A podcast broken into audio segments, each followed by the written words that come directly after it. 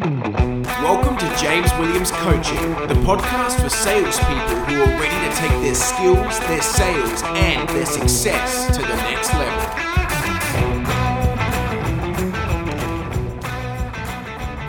And welcome back to another episode of James Williams Coaching, where today we're going to be asking the question Is our sales process outstanding, or is your sales process outstanding? No matter what industry you're in, uh, if you are involved in sales, if there is a point where you are, you know, contacting a client, attempting to win the business, closing the deal, whatever it is, if you're in sales, this is going to be applicable to you. So stay tuned and let's jump straight into it. First of all, if you get a chance to share this podcast, review this podcast, like this podcast, do something with this podcast to help me continue to spread the word, that would be amazing. And I'll continue to bring you as much knowledge and service as I can to hopefully help you, your business, and your life um, and reach your full potential. So, today, is your sales process outstanding? What we want to do is we want to stand out from our competition and the actual appointment or the presentation when we sit down to have that meeting and discuss the business isn't the only place where the business is won or lost. It's not the only opportunity to stand out from our competition. There is a process. There is a process from the moment of inquiry or from when we have made contact to book this appointment or when we have met the client, um, all the way to potentially the follow up if we weren't able to close for the business at that meeting. So the question is is your process outstanding and are you standing out from your competition? The, the analogy and example I like to use is um, the experience of staying in a hotel. Uh, you know, 80% of that experience is the hotel room for sure. What is the quality of the hotel room like? And in this analogy, the hotel room is the actual meeting, the appointment. But there is a, you know, there's a percentage that isn't just about the hotel room. It's uh, when from when you first book that appointment to the contact you have with the hotel leading up to your stay to uh, the the foyer, the concierge, the entire experience before and potentially after. There are these other factors which affect the experience for good or for bad. And uh, a lot of salespeople and businesses neglect the sales process before and after and don't put enough focus into this. There is an opportunity to stand out from your competition, and we do that by being outstanding. So, we first look at the initial point of contact.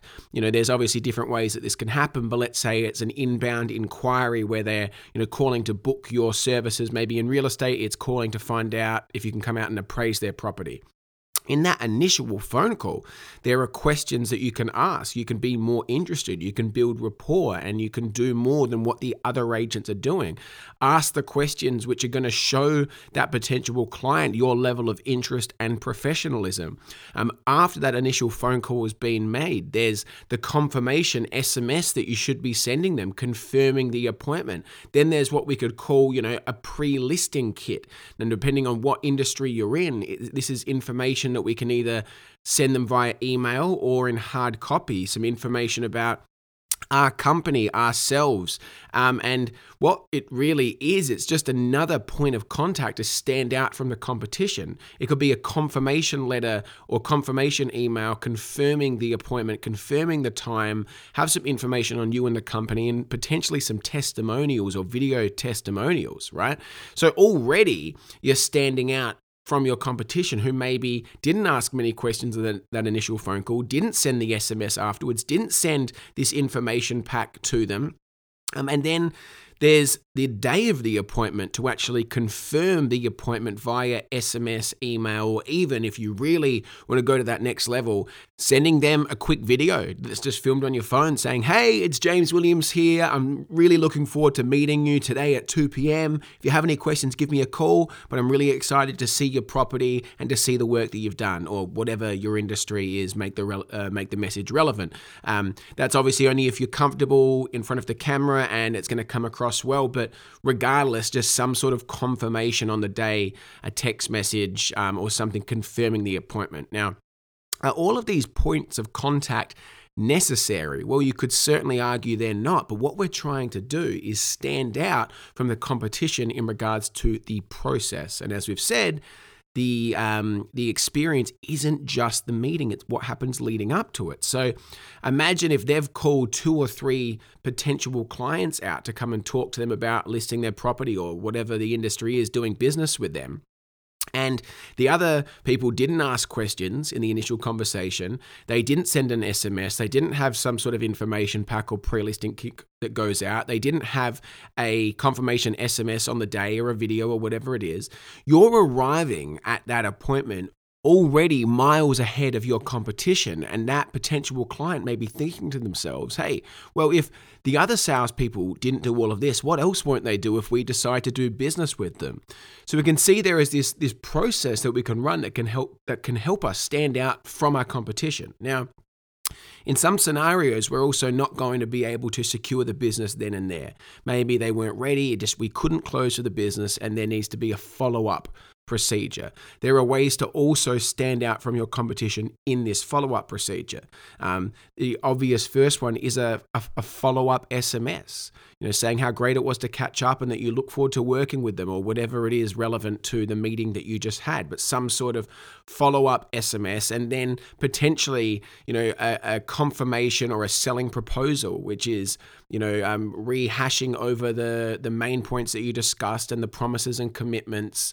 Um, and something that's you know formalized that um, maybe is sent via email or maybe it's um, delivered by hand, whatever it is, depending on obviously your industry and the client and the demographic.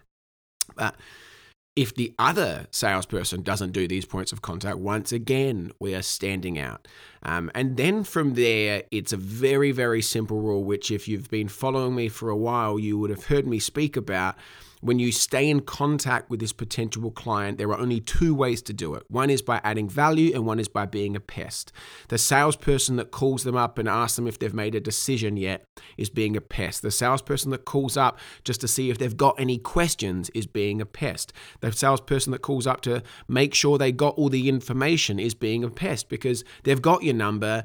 However, you sent the information worked, you know it worked. You're not adding value. And that's the golden rule to any contact with clients, but even especially following up, um, you know, potential business that you're trying to secure. If you're not adding value, you're being a pest. It's it's a very simple rule to to to work by.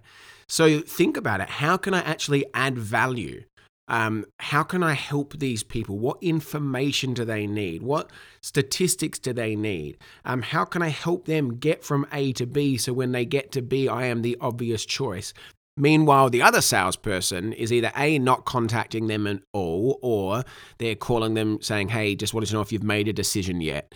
Um, whereas you're adding points of value. And sometimes this won't be a call, this could be a text, it could be an email, you could be sharing an article with them, you could be telling them about market statistics, you could be um, you know, giving them some sort of follow up to a promise that you made throughout the listing appointment um, or the sales appointment, but you're adding value in that follow up and making sure that you're keeping your finger on the pulse of their journey and staying in contact with them, building trust, relationship, rapport, and value. So you are the obvious choice. So we can see that it isn't just about the sales appointment. There is a process where we can stand out from our competition from the very beginning when we first make contact all the way to the follow up if we're not able to secure it in the appointment.